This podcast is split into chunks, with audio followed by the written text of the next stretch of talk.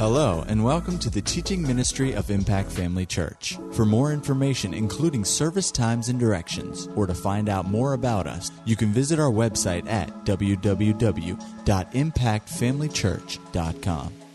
We trust you'll be blessed by today's message. So go ahead and turn to 1 Thessalonians 2.13.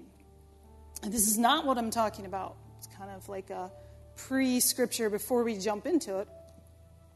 But I read this this week and I loved it. I'm like, I'm going to read this before I get started. 1 Thessalonians 2:13 For this reason we also thank God without ceasing because when you received the word of God which you heard from us you welcomed it not as the word of men but as it is in truth the Word of God, which also effectively works in you who believe. Let's make sure we purpose tonight to welcome the Word. Let's welcome it. Like open arms kind of a welcome. Receive it. When you do that, it will effectively work in you who believe. Amen. All right, go ahead and turn to Acts 6. So, what I'm talking about tonight, I was going to talk about this three or four weeks ago. I talked about the flow of God, how God had talked to me in prayer, about how one accord and unity, when we come in here together, loving one another, no division, no strife, these are things that we need to not have in order, he had said to me, there's an ease to the flow, the move of God. When you come in here with that attitude of, you know what, we're going to put everything aside, we're going to put God first, we're going to do this in one accord. Amen. So we talked about that. I talked about walking in love naturally for a couple of weeks. And then I was going to talk about forgiveness, and because it just naturally goes hand in hand with walking in love. And the Lord had me veer off of course just a little bit, off, off, in a different direction. We talked about shutting the door. Shut the front door was the title of that one. Shutting the door to the enemy. Then we talked a little bit about purpose because it was in connection with vision. Pastor Greg's been talking about vision. Then we talked about last two weeks ago uh, having your mind stayed on the Lord. Amen. So this week I'm going to jump into forgiveness.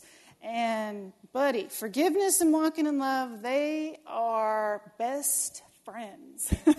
Super partners, best friends. They go hand in hand. And, you know, like I said when I talked about walking in love, I said, this is not a teaching that you want to just get up and run around and shout, but it is a teaching. It's the word that can completely transform your lives. Completely.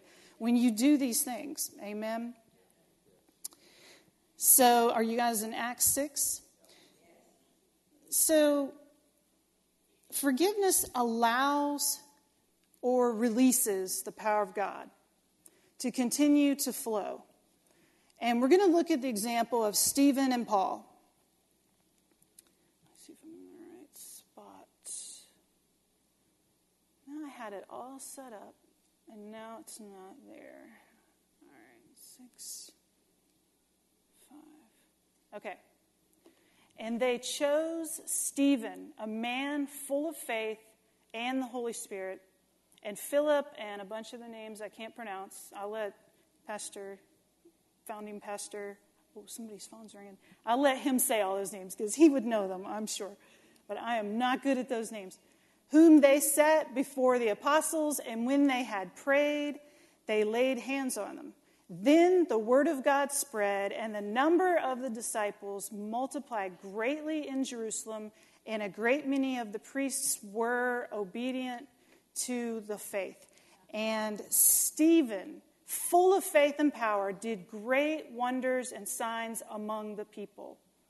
Then there arose some from what is called the synagogue of the freedmen,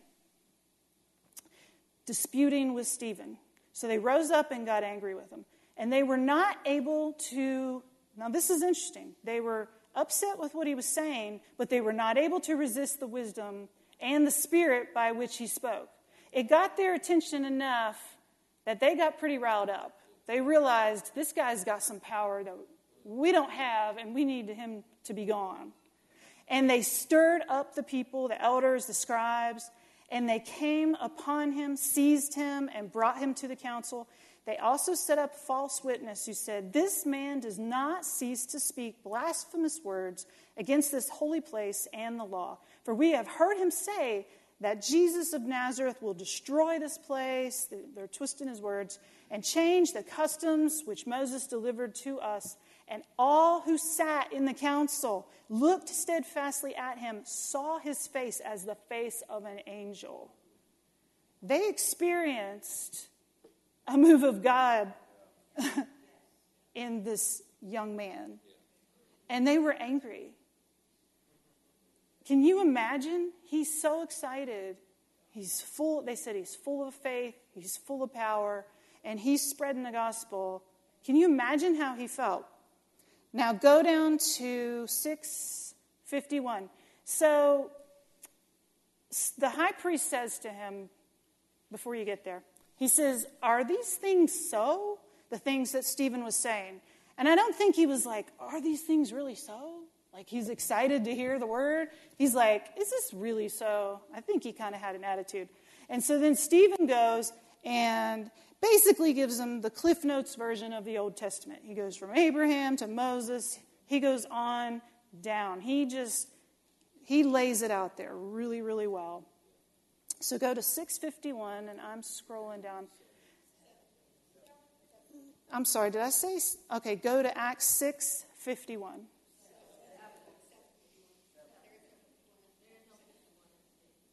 Wait, what? Oh, I'm so sorry. Okay, I wrote it down on here wrong. Sorry. You guys are awesome. You found it before I did. Is it the part where he's basically getting angry with them? Yes, perfect. So he tells them all these things, and then he, starts to get riled up. He says, You stiff necked and uncircumcised in heart and ears, and I mean, he's really ripping on them. You, he's super frustrated. You always resist the Holy Spirit. As your fathers did, so do you. Now, Stephen was super frustrated, but he walked it out. Now, remember what we said walking it out was? We talked about walking in love and how it's a walk in love. It's something you do, it's not something you always feel. Most of the time, you don't. But when you walk it out, that's where the blessing is. So, Stephen, I'm going to prove to you that he walked it out. Now, he didn't feel like it. He was really irritated at their response, but he still uh, forgave them. So turn to 8 1.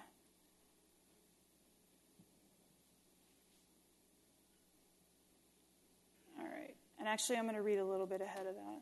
So when they heard these things that Stephen was saying, they were cut to the heart. They gnashed at him with their teeth. But he, being full of the Holy Spirit, gazed into heaven, saw the glory of God, and Jesus standing at the right hand of God and said, Look, I see the heavens opened and the Son of Man standing at the right hand of God. He's probably making them more angry. Then they cried out with a loud voice, stopped their ears. I mean, they're just super crazy angry right now. They ran at him with one accord. They were all together in this. And they cast him out of the city and stoned him. And the witnesses laid down their clothes at the feet of a young man named Saul. Do you know who Saul was? He, was, he became Paul later. And they stoned Stephen as he was calling on God and saying, Lord Jesus, receive my spirit. Then he knelt down and cried out with a loud voice. They heard this. I personally, I can't prove it, but I believe that Paul heard this. Lord, do not charge them with this sin. And when he had said this, he fell asleep. Paul was there. Paul was there. Forgiveness releases the power of God, it has that ability. It releases and keeps the flow of God moving. When you don't, you clog the pipes. Just to make it real straight and plain, you clog it up. And nobody wants that. Nobody. We want God to be able to move always, always, always. We don't want anything to be in the way, ever. And it doesn't matter how we feel. We've got to put the power of God above how we feel. Amen? Far above. You remember last week or a couple weeks ago, I said, What if you treated gossip like it was murder? Would you still do it? Let's do the same thing here. Let's treat unforgiveness as if it's murder. How willing are you to cross that line and step into that place? Not as willing, amen? Paul was there. Look what he became. I believe, you know, one last act for Stephen. His life was cut short, but what power because he's like, you know what? I'm going to walk it out. I'm going to do exactly what God wants, even in this horrific situation. And look what we got after this. We got Paul. And I believe it's because the power of God was allowed to continue to flow. Amen? So, was it worth it? It was worth it. It was worth it for him. So, turn to John 20, 23. And I'm going to have to actually go pretty quick. So, you know, when I was a little kid, I was in fourth grade, and we had moved from Virginia, we had moved across the border from the south to the north. And when you live in the south, you have a pretty heavy accent when you live in West Virginia, Virginia area. And so I moved up north. Everyone kind of spoke different. I was the hillbilly. I got so bullied, like big time. And it's okay, you can laugh. I, I'm fine. I survived. I got treated awful. And to make things worse, the school that I was in up north was more in near the city, and their education was they were well advanced compared to where I was at. They probably should have just held me back. And so it was a really bad situation, and I had no friends, none. But I knew God, and I knew a little bit of His Word, and I knew that you should bless your enemies. I knew to walk in love. I had heard just enough. And I'm like, okay, I'm going to put this into action. I knew nothing about faith, nothing. I'm like, I'm going to put this into action. So the when you're in fourth grade things that are a big deal, well, it may be a different story now, but when I was in fourth grade, it's, it's so dumb. Being the first person in line, like when, they, when the teacher says, okay, let's line up to go to lunch, being the first person in line is like a huge deal because you, you're the first person you know, to eat, you're the first person to the playground, whatever it is. It's just, it was dumb. But anyway, it was a super big deal to us. And so I'm like, I got no friends, and there's this group of girls that are always making fun of me, and they're so mean. And I'm like, you know what I'm going to do?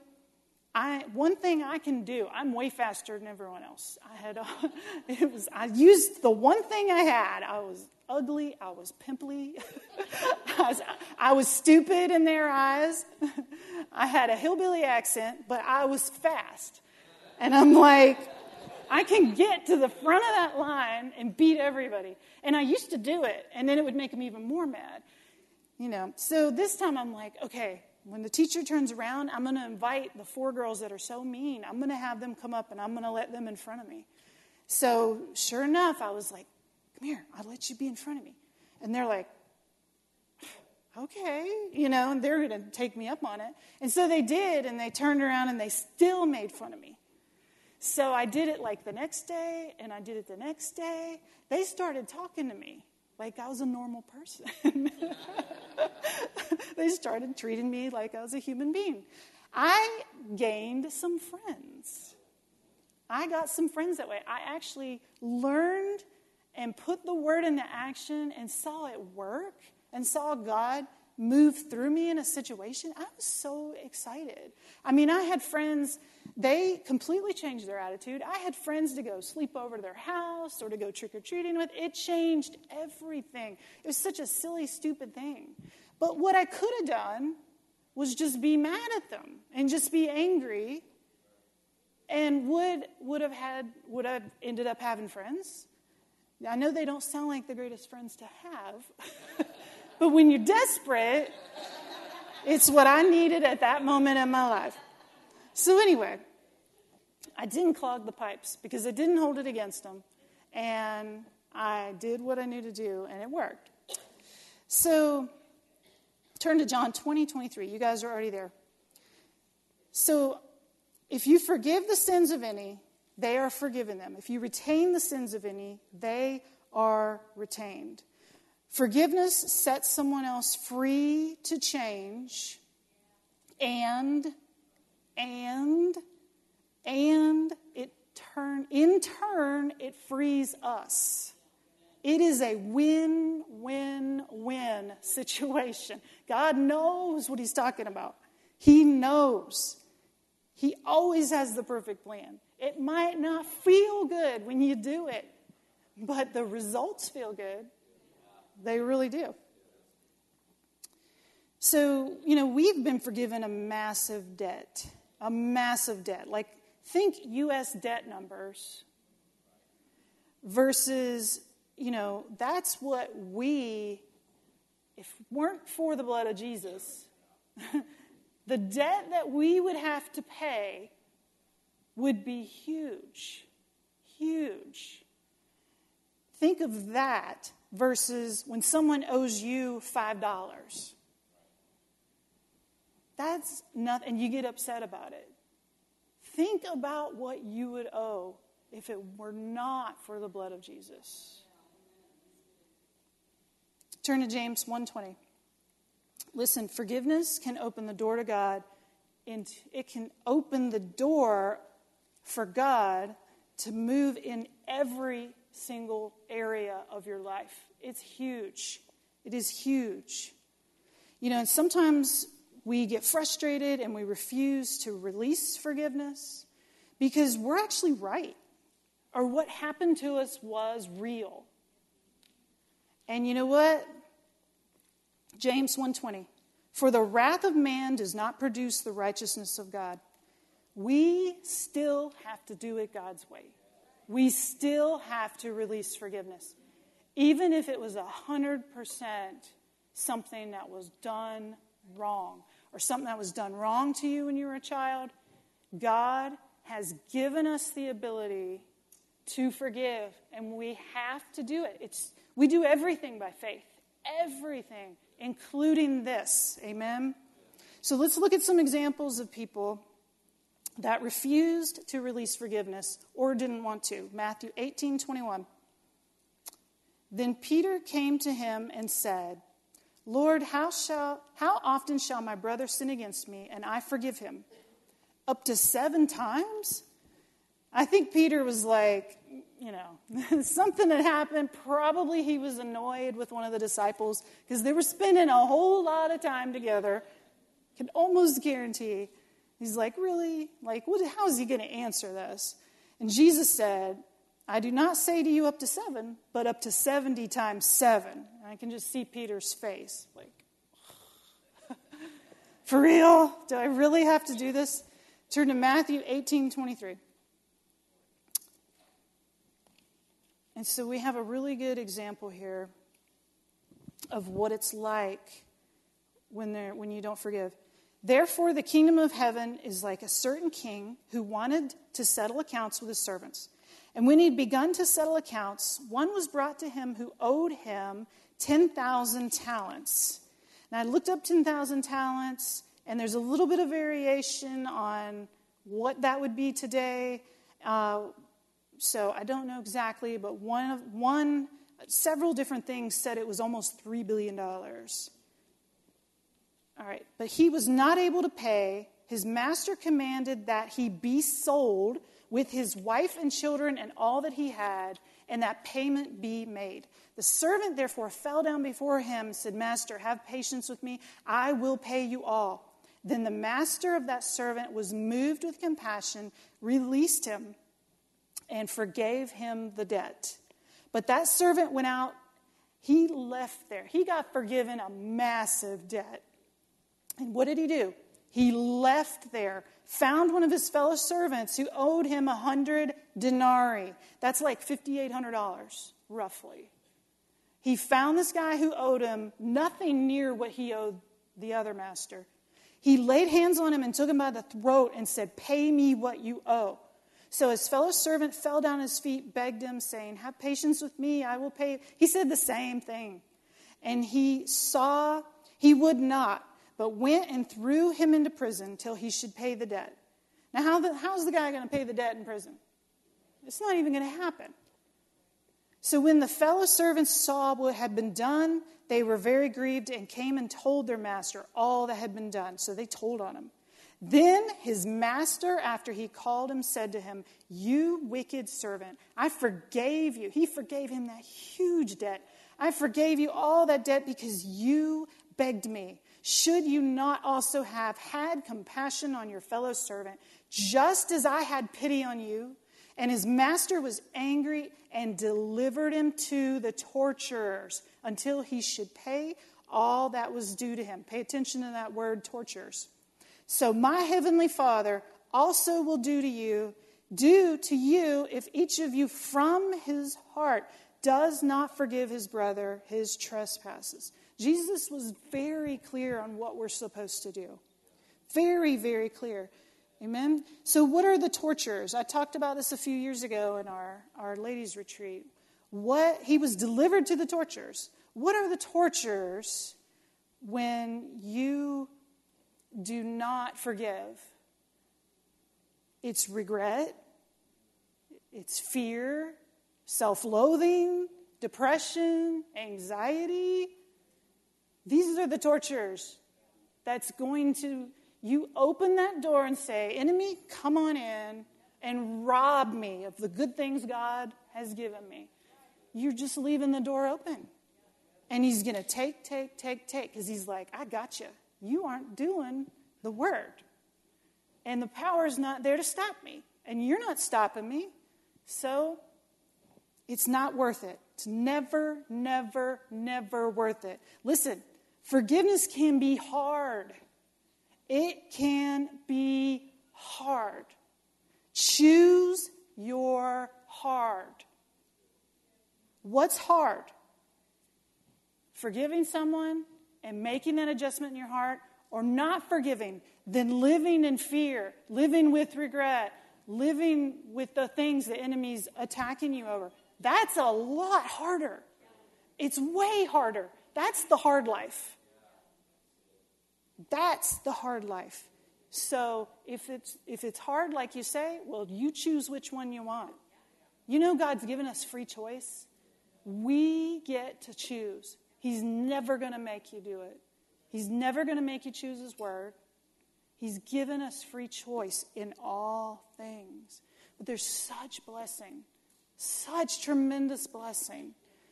And like I said earlier, we keep the power of God, we keep the flow of God, we keep the plan of God. Everything keeps flowing when we just, okay, it's hard and it hurts and it's difficult to take that step and say, you know what? I'm going to control my emotions and I am going to forgive this person and I'm going to treat them like I